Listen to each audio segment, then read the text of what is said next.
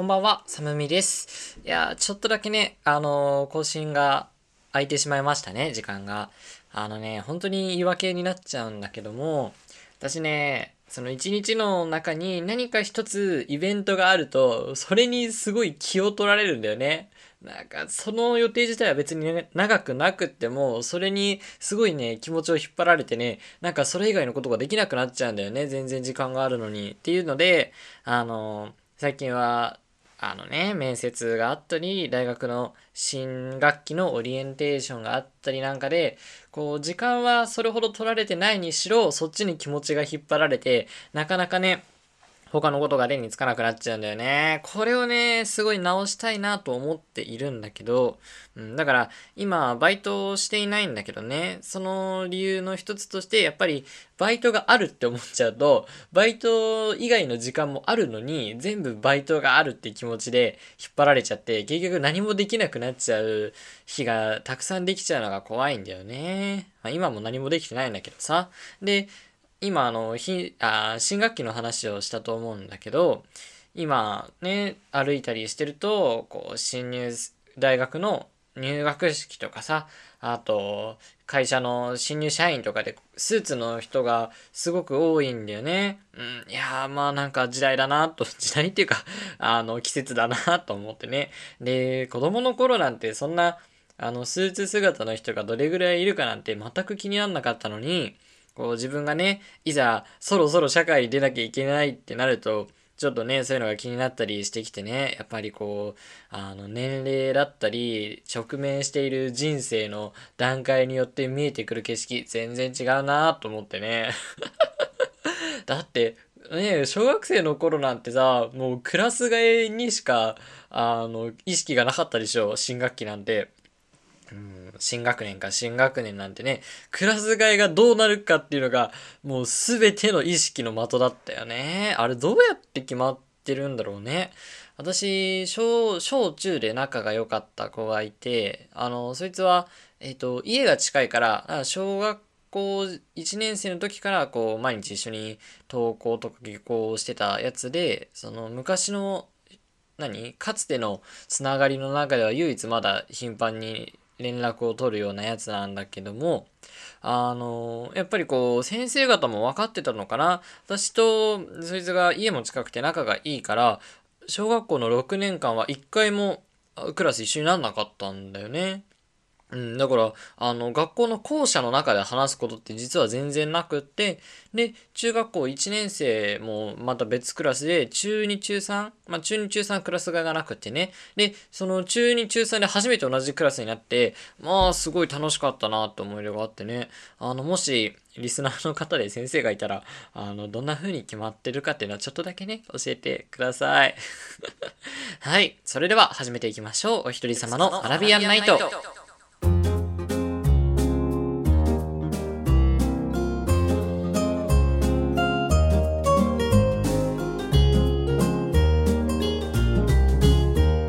んばんは。私があなたのシェヘラザード春空さまみです。お一人様のアラビアンナイト通称ひとラビ本日は第24夜でございます。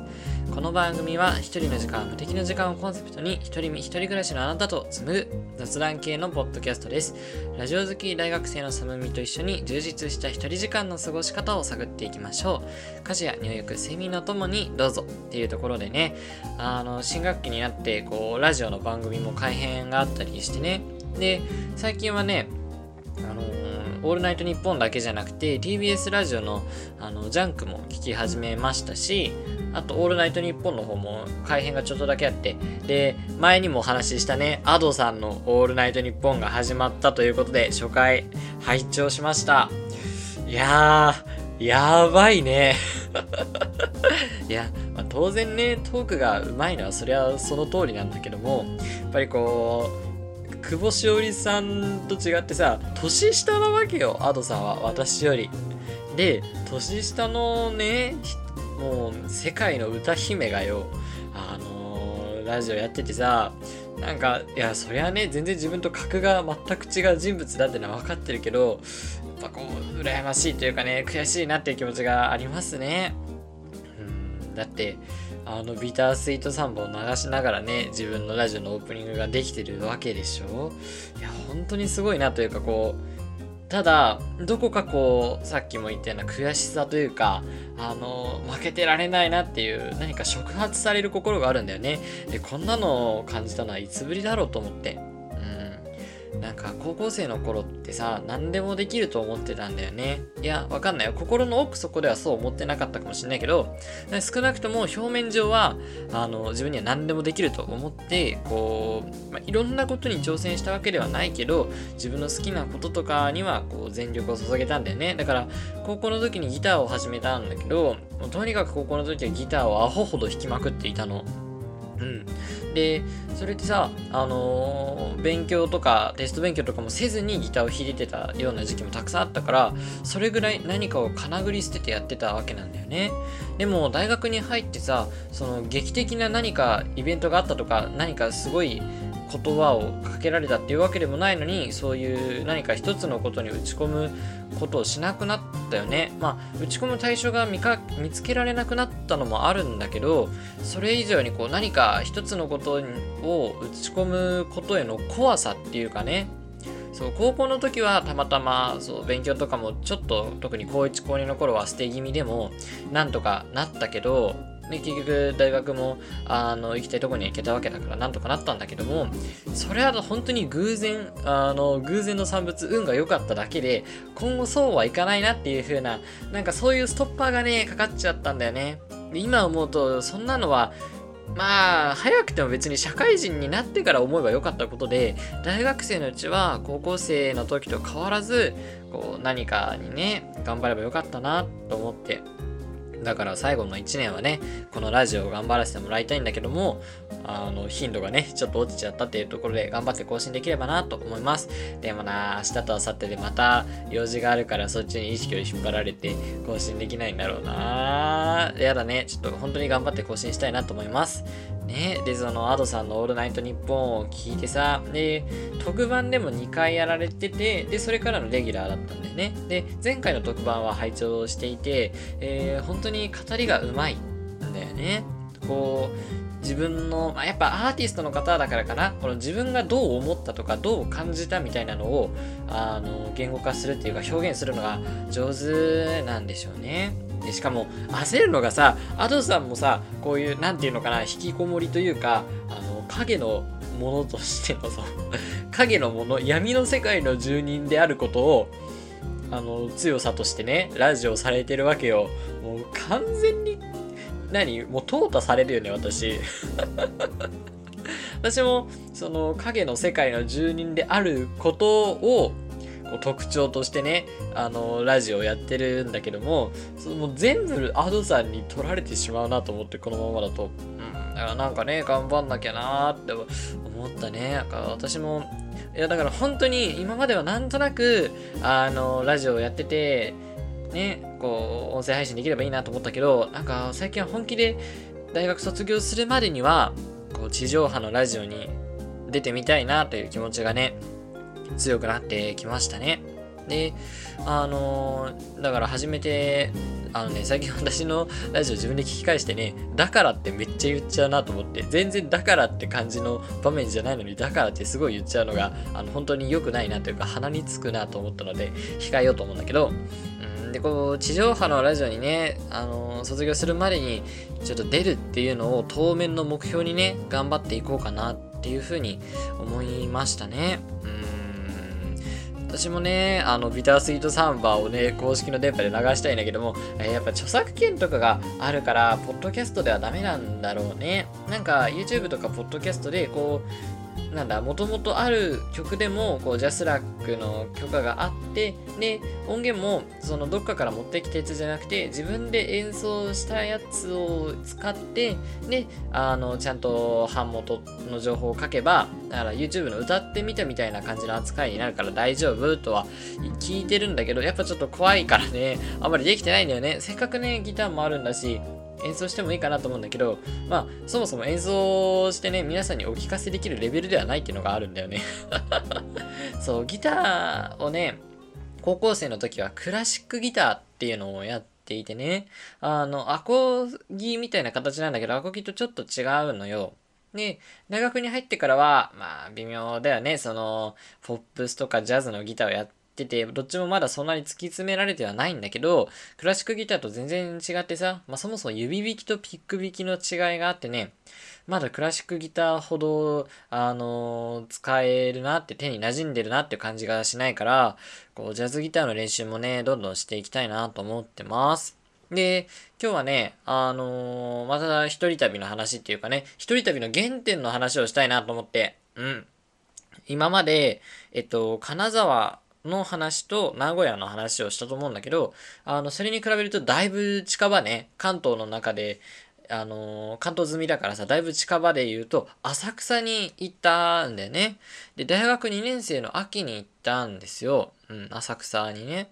で、これがね、まあ、私の初めての一人旅になるのかな。大学のオープンキャンパスにも一人で行ったから、一応それもカウントすれば、そ2回目になるんだけども、別にオープンキャンパスって旅じゃないしね。まあちょっといつかその話もしようかなと思います。で、浅草の一人旅に行ったのよ。で、なんでかっていうと、浅草がメインじゃなくてね、私、あの、洋服のさ、なんて言うんだ、ブランドというのか、その、あれで、ニコアンドってあるじゃないですか。私、ニコアンドがすごく好きなんですよ。あの、洋服の、なんだ、メーカーとか、ブランドというか、プチプラとしてね、そう、プチプラとして、ニコアンドがすごい好きで、で、あの、いつか、まあ、本店というか、ニコアンド東京っていう一番大きな店舗があるんだよね。そう、ニコアンド東京に行ってみたいなって気持ちがあって、で、あのー、その頃はさ、大学の授業もいっぱいあって、バイトもあってっていうので、割と人並みに忙しかったんだけど、ちょうど、あの、その日は授業が、なんか、休校のがたくさんあったり、あとは、授業が、もともとある授業もオンラインのだったりっていうことで、結構暇な日だなと。で、夜にアルバイト、あのー、個別指導塾のアルバイトあるけど、朝から夕方までめっちゃ暇だなっていう日ができたのね。で、チャンスだなと思って、ここで、せっかくならちょっとニコ東京行ってみちゃうと思って。そう。だから、最初はこう、好きな洋服のブランドの、あれを見に行くために、あの、東京に、都内に向かったわけですよ。で、原宿にあったんだよね、ニコ東京っていうのが。で、原宿についてさ、まあ、初めて来たわけではないんだけど、だいぶ久しぶりだったの。ね、初めて来たのは、高校1年生の校外学習の時に、あの、もう、アホほどフリーな校外学習でさ、あの、都内で遊んでいいですよ、みたいな校外学習でね。すごい楽しかったんだけども、それ以来で、でやっぱその頃と違ってさ、あのー、やっぱコロナ禍があって、こう、アメ横のお店がいくつも閉店してたりとかっていうのを見て、あ、結構変わったなと思ったり。でもそれにもかかわらず、やっぱりこう、若者の街っていうかね、こう最新ファッションを着てるような若者がたくさんいて、やっぱそこは変わらないんだなっていう思いもありつつ、えっ、ー、と、ニコ東京を目指したんですよ。でね、すごい楽しかったんだよね。ニコ東京の場所を事前にめっちゃ調べたわけじゃなくって、原宿の駅に着いてから、こう、アップルの、ね、iPhone の Apple のマップで調べてみたりっていうので、そういうのがすごく楽しくって、で、あの念願のニコ東京に着いたわけですね。で、やっぱ大きかったね。ニコ東京だけでこう一つの建物でさ、あの、ディスプレイとかもかっこよくてね、すごいスタイリッシュなお店だったんだけど、私そう、ニコニコの商品を見るのが楽しすぎて、2時間ぐらいいたね。一つのアパレルショップに2時間もいることある？うん、な、何を見るんだっていう感じだよね。だから、何周もしたよ。何周もした。だから、平、まただからって言っちゃった。あの、平日に行ったのよ。平日だから、私以外お客さんなんてのもほとんどいなくって、で、平日のお昼だからね。らほとんどいない中、本当にずっとぐるぐるぐるぐるしてて変な人だなって思われてたろうけど、で、ニコのさ、タンブラーとかを買ったりしてさ、で、ニコ東京のすごいのが、ニコカフェっていうね、カフェが併設されてるの。ニコアンドのカフェよ。もう行くに決まってるじゃん。で、その時もさ、メニュー決めるの死ぬほど迷ってさ、あの、看板見て、こう、ニコアンドのパンとかね、なんかサンドイッチとかコーヒーとかがあってどれにしようかめっちゃ悩んでたら、店員さんが話しかけてくれて、で、おすすめを聞いて、そのおすすめの通りに、あの、注文してね、っていうのをやったんだよね。いやー、美味しかったですね。ニコ東京の、あのね、なんか、クッなんだ、クッキークリームパンみたいなのを食べたんですよ。まあ、簡単に言っちゃえば、あの、コッペパンにオレオを挟んだやつみたいなね、うん、美味しかったですね。っていうので、あ、すごいなんかめちゃくちゃ今、一人でアパレルショップに来て充実しちゃってる？と思って、原宿若者の仲間入りか？と思ってね、おこがましいね。うん。で、あの、まあ、正直それでやりたいことが終わったんだよね。その日の目標が達成されちゃったの。でもまだ全然昼とかなわけ。うん。で、バイトあるまですごい時間があるからな、どうしようかなと思って。で、あのー、とりあえず帰りの方面の電車には乗ったんだけど、まあそのまま帰るのもったいないなと思って。で、その電車がね、浅草に止まるっていうのをね、その時に初めて意識したんだよね。情報として知ってはいたけど、あ、浅草といえばこの電車止まるなと思って。で、なんか心のどこかで、こう浅草って有名な場所だけど私一回も行ったことなかったし、行ってみるのもありじゃないかなっていうふうに思ったんだよね。うん、別に今まで浅草にすごい行きたいとか思ってたわけじゃないけど、なんとなく通るなら寄り道してみたいなぐらいの気持ちを。で、浅草に立ち寄って、でも、その時にね、浅草に行ってみようかなっていう気持ちもある一方で、いやいや、行ってどうするねんっていう気持ちもあるわけよ。そんな、初めて行くところ、何の事前情報も仕入れてないところに行ってどうするねんみたいな自分もいて、で、あの、かつての自分というか、今までの自分だったら絶対どうするねんの自分の方を選んでたと思うの。だって、新しく行く場所でさ、こう、まあ、迷子になるのはね、スマホのおかげでないとしても、なんかよくわかんないことに巻き込まれたりとかさ、あの、結局、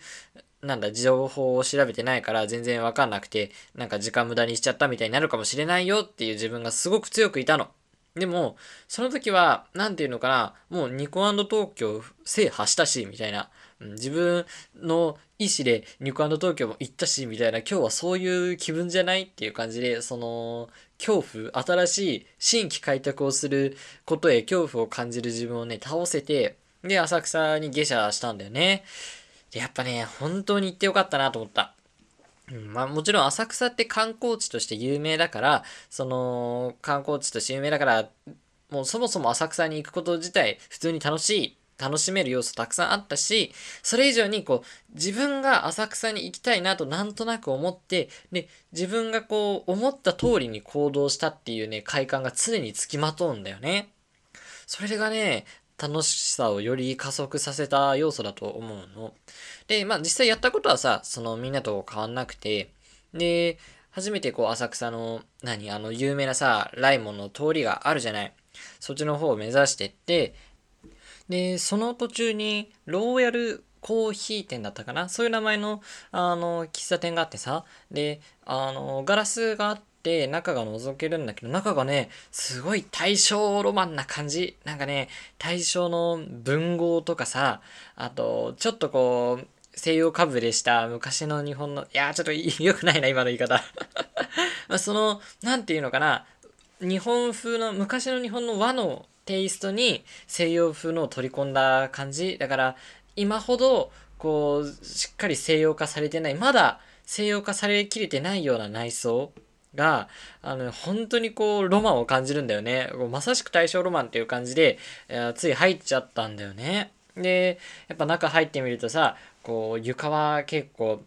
焦げ茶色っていうか結構暗めな色なんだけど、装飾は割と豪華なんだよね。で、あの、光もさ、シャンデリアみたいな感じですごい豪華な感じでね。で、コーヒーも高級感があったし、大変ね、あの、大正ロマンを味わえたなと思ったら、もうそこからが真骨頂みたいなね。その、実際にライムの通りに入ってからは、もう本当に大正を感じるわけよ。昔ながらといっても、その江戸時代以前の本当の昔ってわけでもないし、昭和のこう近現代風な感じでもない、こう、なんとも言えない、こう、昔のなんだ、昔っていう言葉の中でも特に不安定なところをこう取り出してきてうまく揃えた感じを感じたね。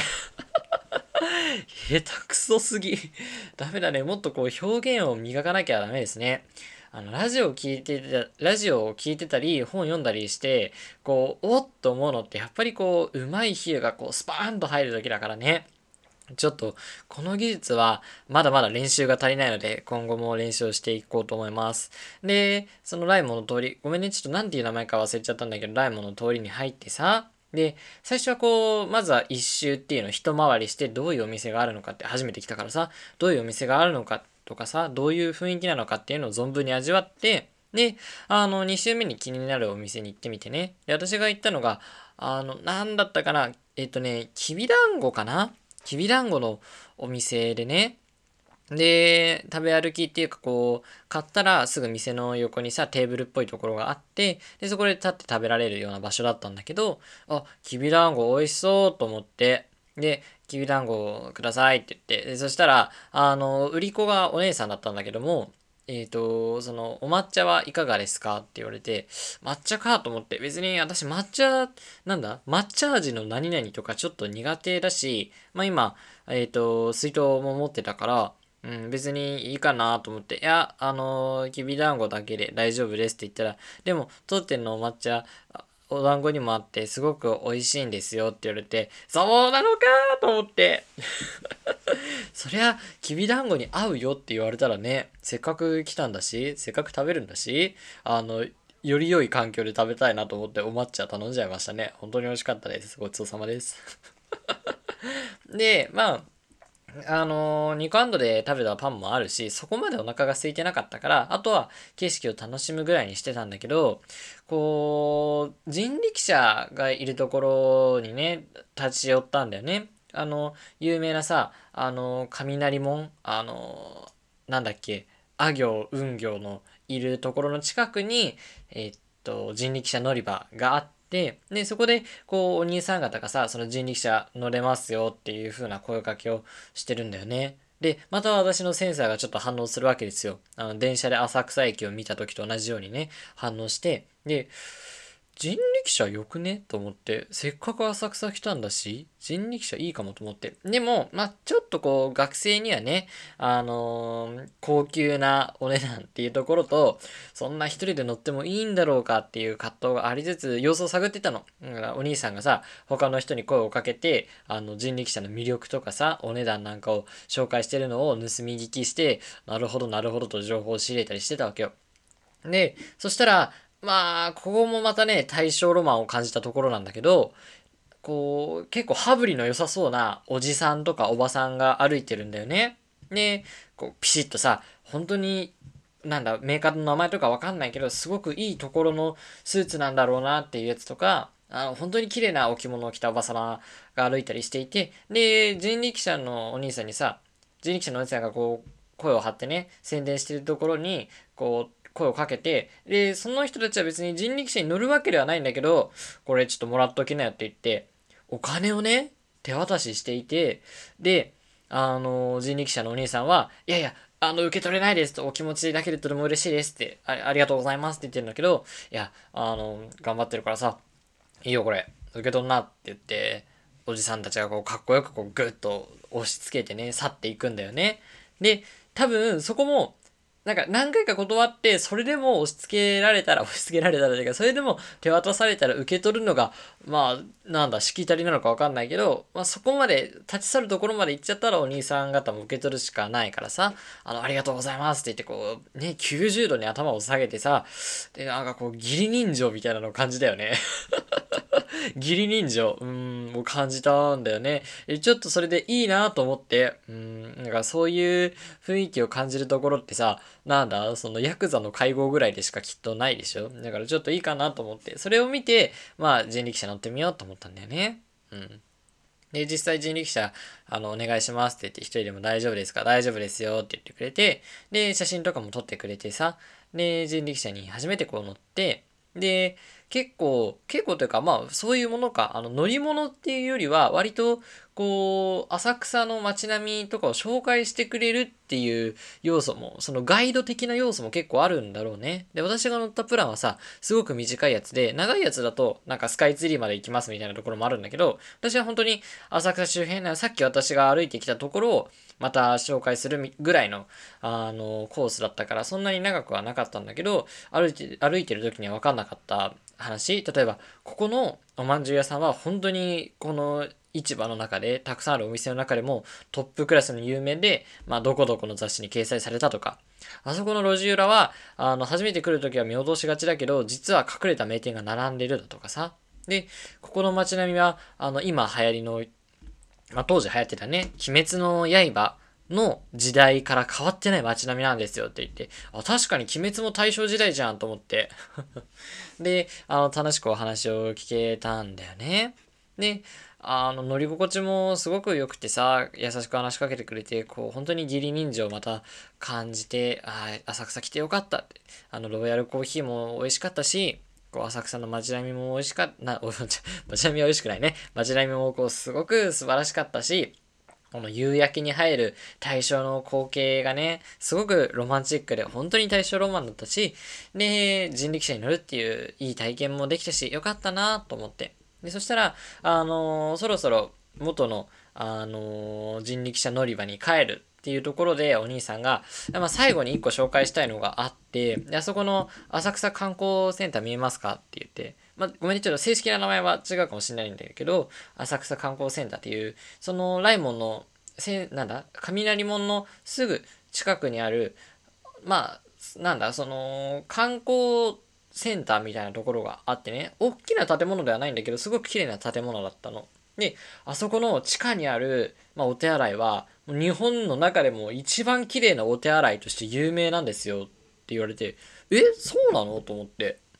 うん、まあ、そんな話は当然知らなかったし、行ってみるのもありかなと思って。で、人力車降りてさ、じゃあ早速行ってみますねって言ってみたのよ。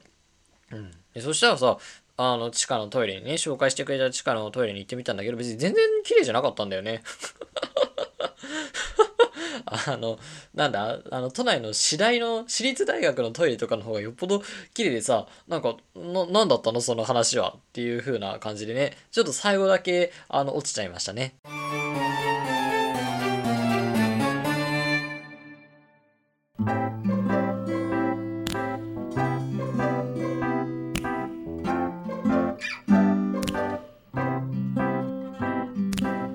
一人様並びやないとそろそろお別れのお時間です。っていう感じでねこう一人旅の原点っていうのかな。あの浅草の旅を通じてこう自分がちょっとでも気にかかったものをまあ怖い恐怖心をさ乗り越えて試してみる行ってみる訪れてみるっていうことをするとまあ当然その訪れた場所自体の魅力に加えてあ自分の好奇心に従った自分の好奇心を満たしてるなっていう快感を常につきまといながら楽しめるっていうのがいいところなんだなっていうふうに感じてそこからこう一人でいろんなとこに出かけたりそれこそ金沢や名古屋に行くっていうこともやってみたりしたんだよねだからなんかまだ割と一人でどっかに行ったことはない。で、あのー、割とさ、友達とかがすごく多くて、あの、どこに行くにも一緒に行く人が見つけられますってなったら別に、あの、必要ないとは思うんだけど、まあ、そうではなく、私と同類でね、そんなにこう、広いお付き合いがあるわけじゃなくって、で、行きたい場所とかはあるんだけど、一緒に行く人がいないなって思う人は、ぜひね、一人で行ってみてほしい。あの充実した一人時間が待ってると思う。確かにね最初は怖いんだよ。だけどあのパッと行ってみるとすごい楽しい。だから私みたいにこう近場から攻めていってもいいかもしれないね。本当に近所の喫茶店とかそういうところから始めてみてもいいと思います。でやっぱねその Ado さんの ラジオのことも話したけどこうねラジオ頑張っていきたいなっていうのもあるしまだまだねあのトーク力とか編集力とかが全然ないからその辺をね頑張ってつけていくとともにやっぱりこう更新信頻度みたいなのが大事なのかなってすごく思うからその辺も頑張っていきたいなと思います。いつもあの Apple Podcast や Spotify をはじめとする多くのプラットフォーム YouTube スタンド FM で聞いてくださっている方本当にありがとうございます。あのあなた方のいいねやあのチャンネル登録やらあのプラットフォームのなんだ登録やらが大変私の力になっています。今後もラジオ頑張りますはい。さて、この番組では、普通歌やコーナーメールを募集しております。概要欄の Google フォームや YouTube のコメント欄にて受け付けているので、ぜひ送ってください。次回のお話は、今宵のものよりもっと心躍りましょう。それでは、良い夢を。